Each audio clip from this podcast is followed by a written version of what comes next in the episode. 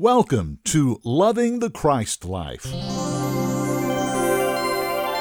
I'm Brad Wilson. This program is produced weekly by the Christ Life Fellowship. Check out the website, christ-life.org.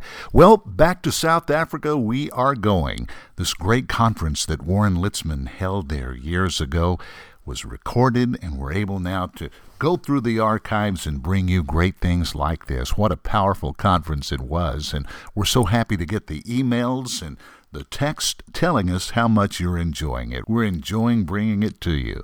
Let's go. Here's Warren. There are three things. Look at number two here.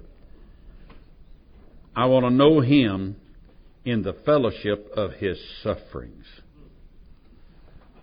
Now, everybody will quit shouting. We love resurrection.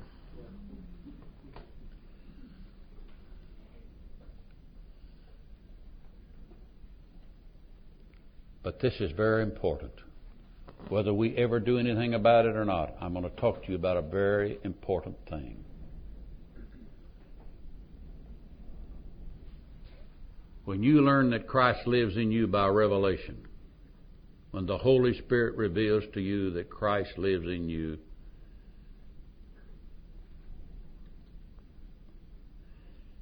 you won't be able to exist with Him being who He is as a Savior, as a Redeemer, as a dying Lamb.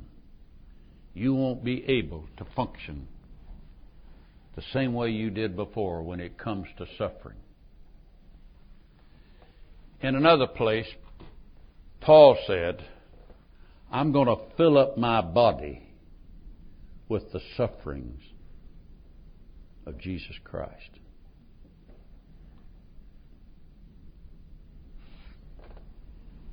This relationship he had with the Christ in him had gone so deeply that his thought must have been like this I'm only here as who I am because Christ suffered. I'm only free of sin because his suffering was my suffering. And I caused his suffering. Always remember that. Jesus didn't suffer because he got caught in trouble. He suffered because of our sins. He suffered for it. And Paul could not allow Christ to live in him. And he'd be ignorant of that. So he said, I want to know him in the fellowship of his suffering. See, I've just scratched the surface on this business of Christian living. Now we're way down below the surface. We're into the grain. Because we've got a man who says, What I want is to not be a stranger to this suffering Savior that lives in me. That could mean a number of things, like I'm going to walk circumspect before God because He suffered the bearing of that sin on the cross. I'm going to be circumspect in my living. You know what makes a person stop sinning? A Christian, what'll stop a Christian from sinning? It's a love affair with this Jesus in them. So Paul got to thinking, it was me in my sin that helped kill him on the cross, and he bore all the punishment of it. And here I'm walking around with this Christ Spirit in me now, Christ in me, he would say. He never said Christ Spirit but two or three places. He said it's Christ in me, joined to His Spirit. He said, Here I am walking around with Christ in me. And he said, I can't ignore this factor. I can't ignore his suffering. I love him so much, I don't want to sin. I don't want to fail. I don't want to be lethargic. I've already given up my self life. But I dig deep, Paul says. In my mind, I dig deep that if he suffered to save me, the least I can do is to have a fellowship with him in that suffering. Got a lot of fellowships around the world, don't we? We do in the Christ life, got a lot of them. But I never heard of a fellowship of his suffering. Because nobody'd understand that. That wouldn't be good promotion. But you see, I'm talking to you about a change of mind. I'm not talking to you about your sicknesses and your diseases and the accidental problems that you have in life. You see, I'm way past that. There was a day I would have said sickness and disease was of the, of the devil. But I'm past that. What I'm seeing now is our fellowship of suffering is an obedience, an honor to the Christ that lives in us, realizing that we're only who we are because of His suffering. So I'm past the point of blaming everything on the devil. Why did he ever say, I glory in my tribulations? You ever read that? It's in there. How in the world could he glory in his tribulations? Because he had entered into a fellowship of suffering. Not over the individual tribulation, but over the fact, as he says in another place, I can do all things through Christ who is my strength. I can do it. No grumbling, no griping. I'm in fellowship with Him. I want to bear in my body the marks of His suffering.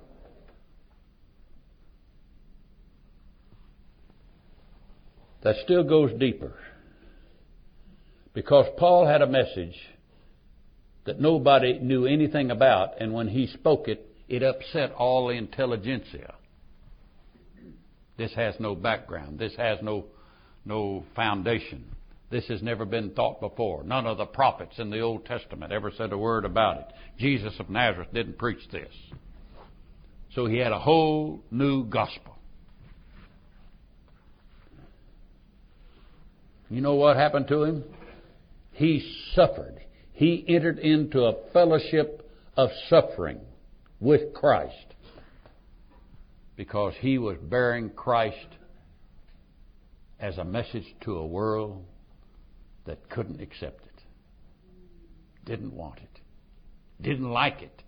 Not even the Pentecostal brethren liked it. Most of the apostles didn't like it.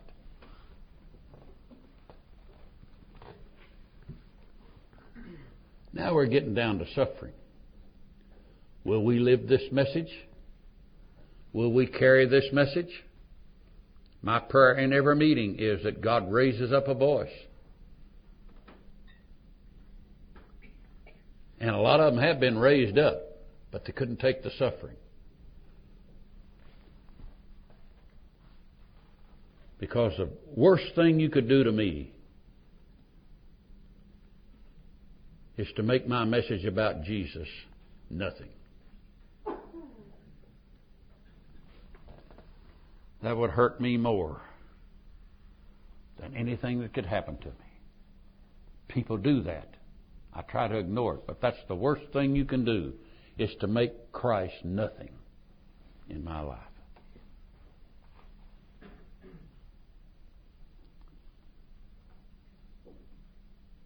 So the first thing that really dug deep in the Apostle Paul was this business of being in fellowship with Jesus in the suffering. At some point, a deepening love affair with Jesus is going to bring you to a place to where you'll enter into this fellowship this love. The deeper love goes, the more it hurts. Always remember. hurts. Because even the slightest details that interrupt love hurt. That's the way it is with humans. The way it ought to be with human beings. The slightest breach in a love affair hurts. And our love affair with Christ can hurt more than anything if you ever give Him a mind.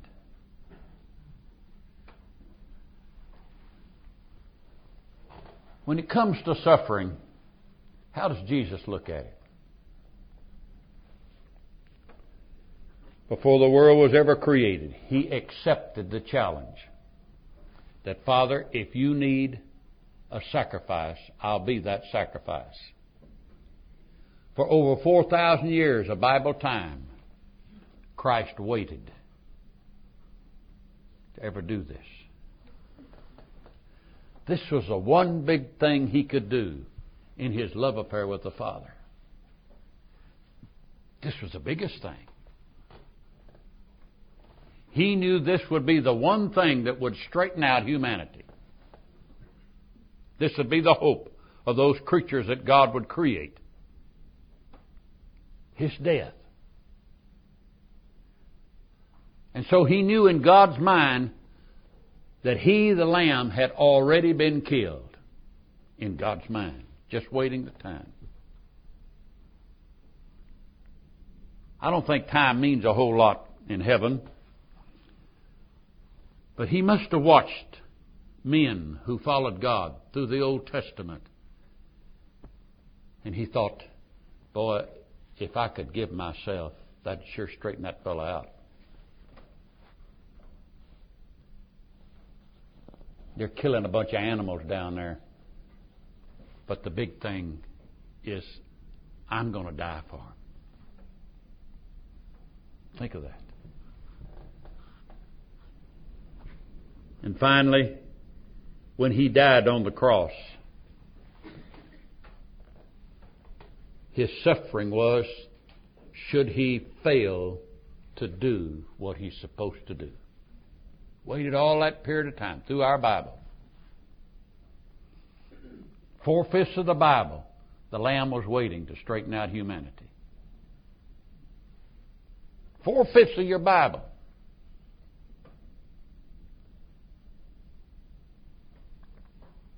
Then when he hang on the cross, Father, not my will, thine be done. I'm here to do what you want to be done. My life is to be given. I'll shed my blood once and for all to fit your plan. Why, the cross was a love affair. A touching love affair. And you know what I think? I think God had a hard time looking at it. Because that was the depth of love. The depth of the love didn't come out when he was healing the sick and cleansing lepers and raising the dead. The depth of love for God came out on that cross. That's where it was real. At the cross.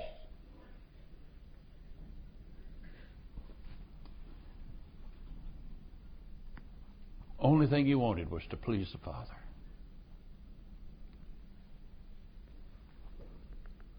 It may be a little hard on you, but that's the same Jesus who lives in you.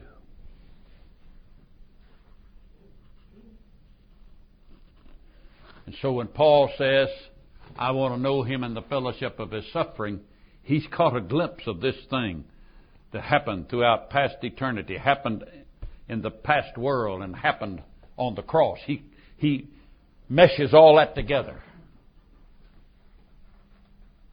And he says, There's no way I can exist without knowing this fellowship of suffering. And then there's another time that'll be important. I don't know how you and I will work it out. We don't have much suffering today in our life and in our world, but we do have a suffering between us and this Christ that's in us. Otherwise, our outer life is pretty good. Somebody to take care of us, hospital to go to, pills to take, a lot of good things for our outer life. But we're going to all get to heaven one of these days.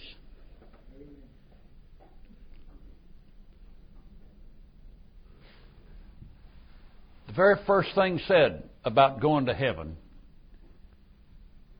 is that when we meet Jesus in the air, what do we see? King, Prince, Son? No, we'll see Him whom we have crucified by our sin.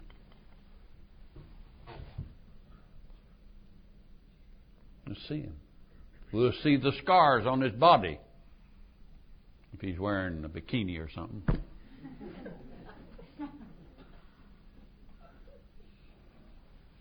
We'll see the thorn holes in his skull.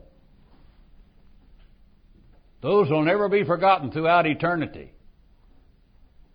There'll never be a forgetting of that. You can talk about our tears being washed away, and you can talk about heaven being a happy place, and we can sing songs that make it happy. But you're never going to forget the Lamb because He's the light and the life of the city.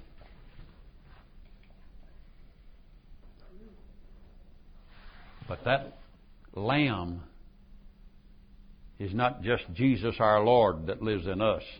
That's the one who died. That's the suffering Savior you'll never be free of. If your love affair doesn't encompass that now, if in your walk with God you never enter into a fellowship of suffering where between you and Him you give up and He becomes all, that's the suffering. Because it isn't easy for you to become nothing for Him to become all. It isn't easy for you to lose everything that makes you who you are. I have lost all things, Paul said, for the excellency of this knowledge. That isn't easy.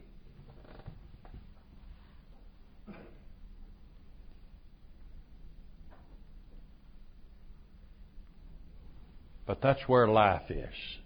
Life is connected to that idea. The life of Christ is connected to that idea. I've had a few occasions in my life where it looked like I couldn't make it. And something inside of me said, Sure, we can. Go ahead. Sure, we can. It wasn't in me, but it was in Him. And I went ahead, and sure enough, I got in a, a lot of pain, a lot of trouble. But I had victory. I had absolute victory because it was Christ alive in me. That's the fellowship of his suffering. I don't know whether you want to know the next point or not. It goes even deeper. He said, I want to know him and be made conformable to his death. Oh, it's all right to talk about suffering, but now we're down to death.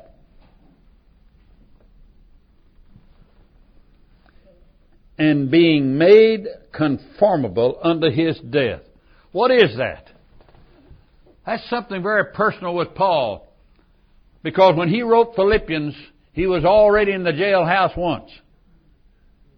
He already knew, written on the wall, was they're going to kill me.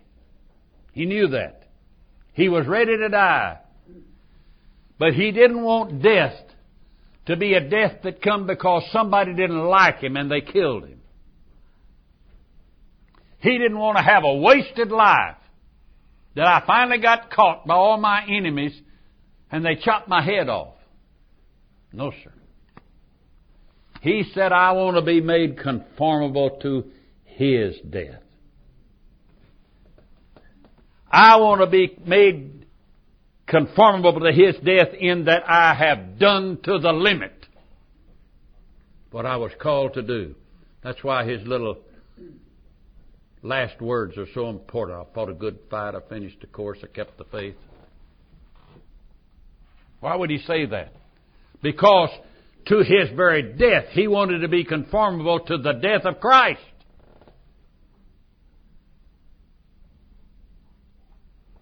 What the world didn't know in that day was it don't matter what you do to Paul. You think you're going to get back at Paul? And remember, many of the people that had a hand in his death had been friends of his. The strongest political vote behind it was the first Pentecostal church in Jerusalem. They wanted to get rid of him. Brother James, half brother of Jesus. Oh, there's a real situation there.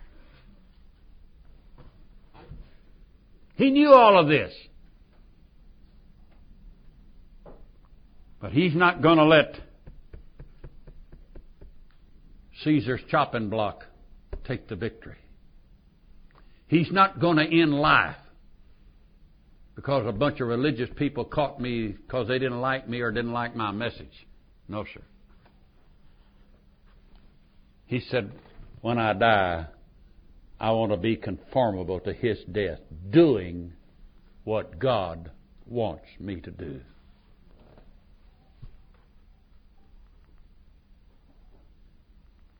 You may make that commitment several times in your life, but sometimes it's going to stick if you mean it.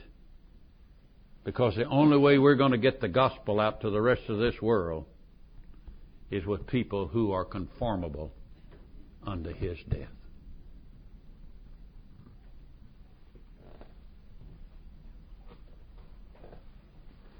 What kind of sacrifice would you make to get the gospel out? For most of you, that's what God's going to ask you to do. But what kind of sacrifice would you make to do that? There's some of you young people here that God's going to call to do that. Thank God for you. Some of you are going to go the whole limit. But if you know Christ is in you, and that keeps rising up in you, and the thought keeps coming to you, He died to save me, then I want to know Him as conformable to His death. I want to be conformed to His kind of death. That's what I want.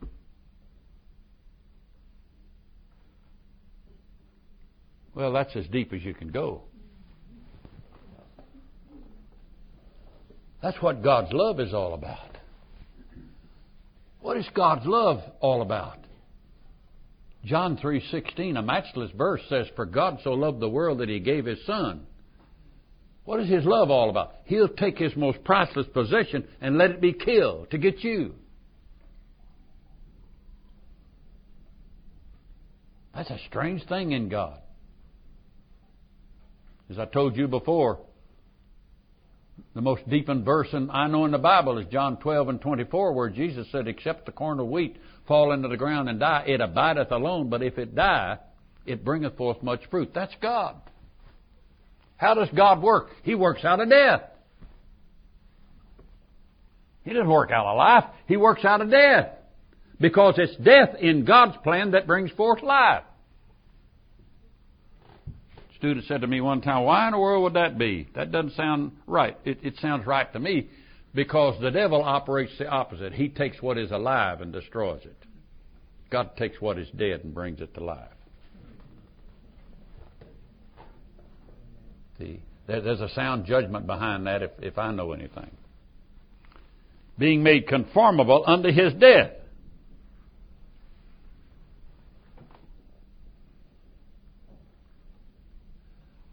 How much would you change your mind for the Christ that lives in you.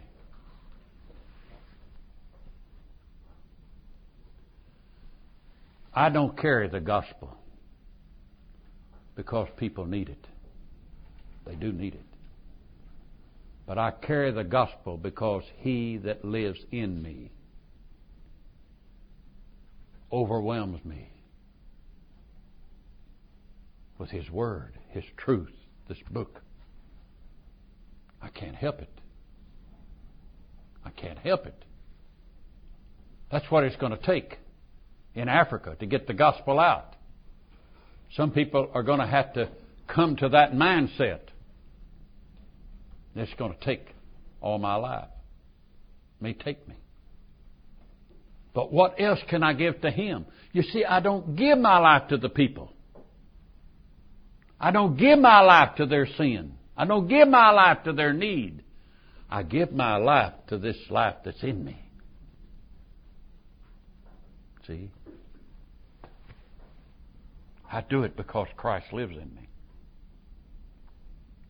I keep going because He never stopped going. It's in Him to not stop. It's in Him to not be defeated. It's him, in Him not to give up. It's in Him not to have a life of ease. No vacation for Him. No retirement for Him. It's another life.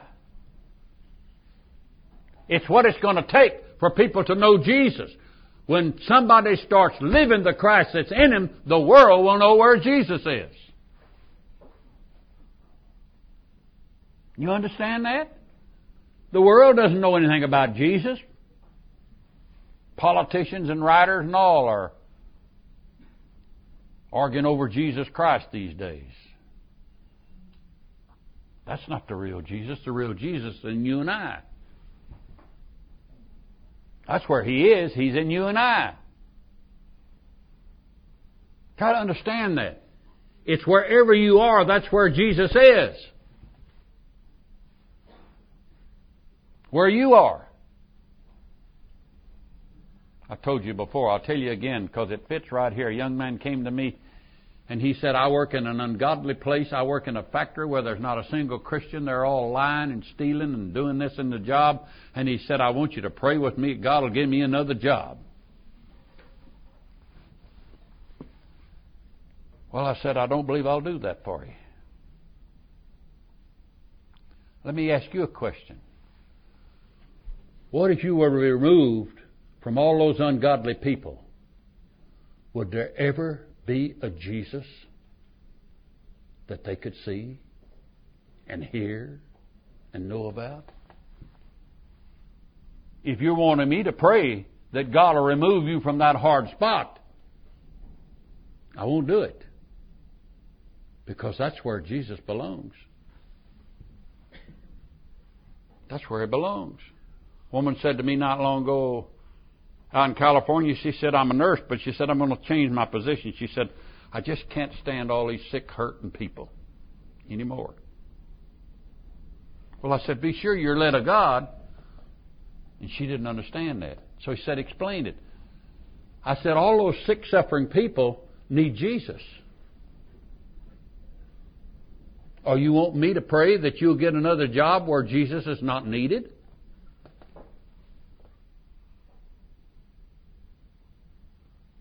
See, we don't really have a concept of who we are. We don't know who we are. We think we're Methodists and Baptists and, and we, we, we have a big fine church. We're all millionaires there. We're all somebody. We're gonna, we're gonna live life. Bless your heart. That's not Christianity. Christianity is that Jesus is in these hard places. Jesus is where death is. Jesus is where they suffer and hurt.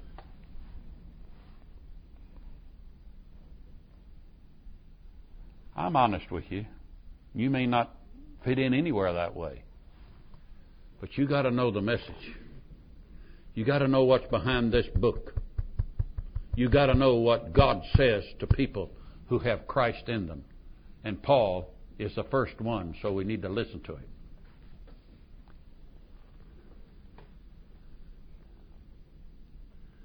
How many people around you don't know Jesus.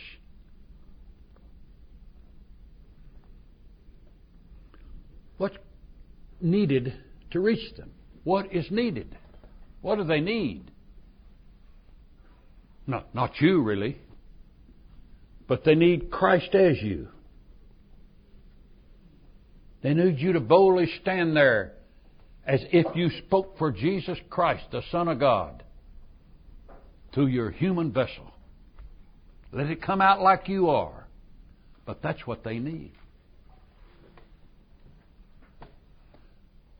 Well, we have a concept now of law. Oh, I could never do that. I'm not holy enough to do that. You're misconceiving everything. You're not holy enough at your best for Christ to live in you. What makes us think that we are good enough for Christ to come and be our life? He didn't come to upset your little life. Your little life wasn't worth a nickel. So God said, if I'm going to save them, I'm going to put the life in them that matters to me. Because they're my offspring, they're my kids, they're my children. I'm going to be a good daddy to them. They're going to be my nature in action. So, dear friend, when do we start doing that? Well, a lot of us get bogged down. We get bogged down by families, we get bogged down in our work, and we get bogged down in religion. And that's the worst thing. I'm afraid that religion's the last place they want to see Jesus in you. Are you aware of that? So he'll be far more popular on the job, in the schoolhouse, in the neighborhood, at the family gatherings. Jesus will be far more popular there than he is in religion.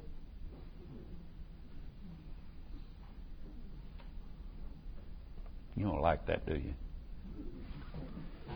You can sit in a religious environment for 50 years and never hear a sermon on Christ living in humans.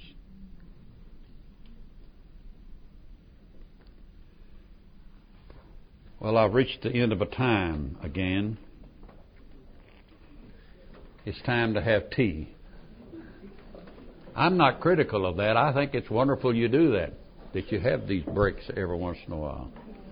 We're too busy in America to do that. Well, we're going to stop right here. We'll pick up next time where we left off today. We hope you're enjoying all of this. We know that uh, it's an honor to bring it to you in these great, wonderful teachings of Warren Litzman. Now, let me invite you to go to the website, christ-life.org. Look around, read all about the In Christ message, and if you will, click that fellowship page up at the top of the uh, homepage of the website. It's great and it will show you how you can start your very own in home fellowship. It's got all the tools you need there, absolutely free for you. And when you do this, it helps us to realize the drive and the vision that Warren had about letting the whole world hear this great in Christ message. With each fellowship, more and more people hear about it. So go there, christ-life.org, click on the fellowship tag right at the top of the page. Robbie Litzman, Thank you for allowing us to go to the archives each week and bring out these great messages. Valerie Hill, thank you for the Twitter account that you do for us each week. Tammy Laycock, thank you so much for the weekly podcast reports. And Teresa Ferraro, thank you for being such a great producer from the Christ Life Fellowship. Until next time, I'm Brad Wilson, loving the Christ life.